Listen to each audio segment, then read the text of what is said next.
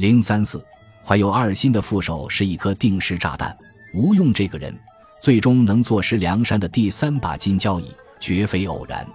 但近来很多人对吴用的智商颇有微词，最突出的一件事，就是智取生辰纲一节中，吴用出鹿头角时表现的破绽。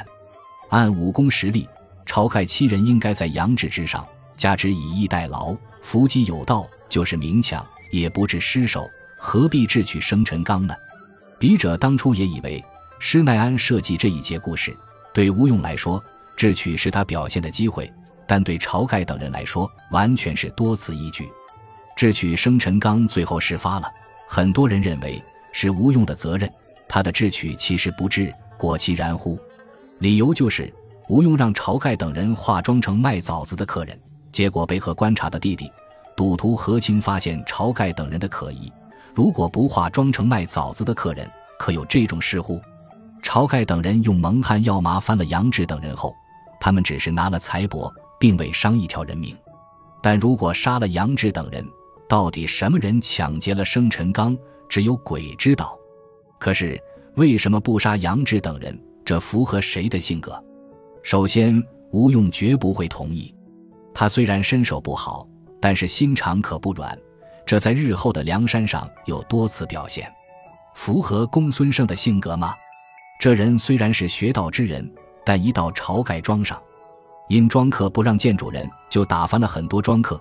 你能想象这样脾气暴躁的人会把杀人当回事？何况杀了人可以把人正灭了，这对他们自身的安全是非常有好处的。刘唐就更别说了，在杀人的兴奋度上，他也许仅仅逊色于李逵而已。而阮氏三雄在石碣村投杀官兵的表现，也都是杀人不眨眼的魔王。为了灭口，他们能让杨志活下来吗？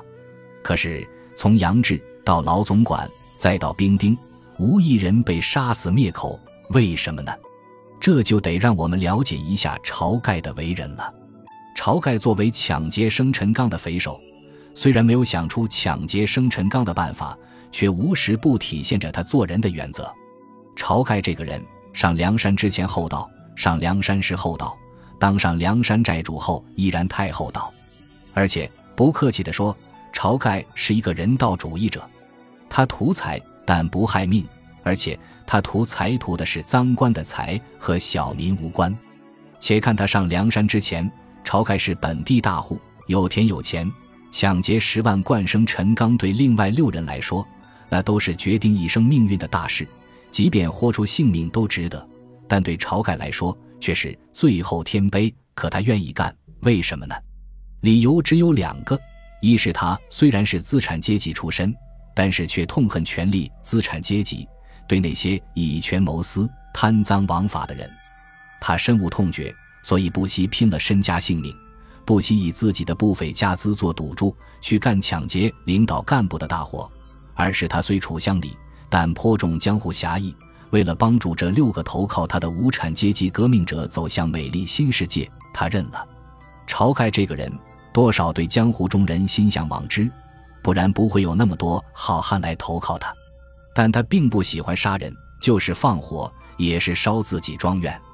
晁盖上梁山，被推上第二代领导人后，第一次打劫过往客人，就对去抢劫的头目说：“休伤他们的性命。”而后。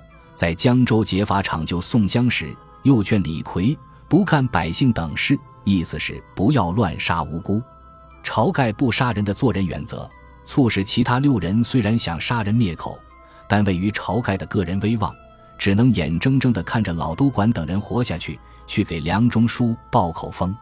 如果没有老都管报口风，蔡太师即便生气，也找不到一点由头来抓他们，那么晁盖等人自然可以逍遥法外了。晁盖如果仅仅是不杀人，也许还好得多。晁盖还有一错，就是交友太烂。无论什么人，只要来投靠他，但皆不防。七星聚义，除了吴用他熟悉点，其他人等多是陌生人。但晁盖都信之，信之再信之。好在这六人确实是想发财，想得发疯了。但是。晁盖往日接济过的和观察的弟弟何清，这个无情无义的赌徒，不但不把晁盖往日的恩情记挂，反而把晁盖给出卖了，所以才引发了和观察去郓城县抓他们。功败垂成，晁盖最后自毁庄院，放着小子生活不过，从此亡命天涯，是也非也。吴用非不治也，实在是晁盖不安江湖规矩，做人太善，坏了吴用智取生辰纲的好事。不能不说，这也给吴用最后和宋江走到一起，架空晁盖埋下了伏笔。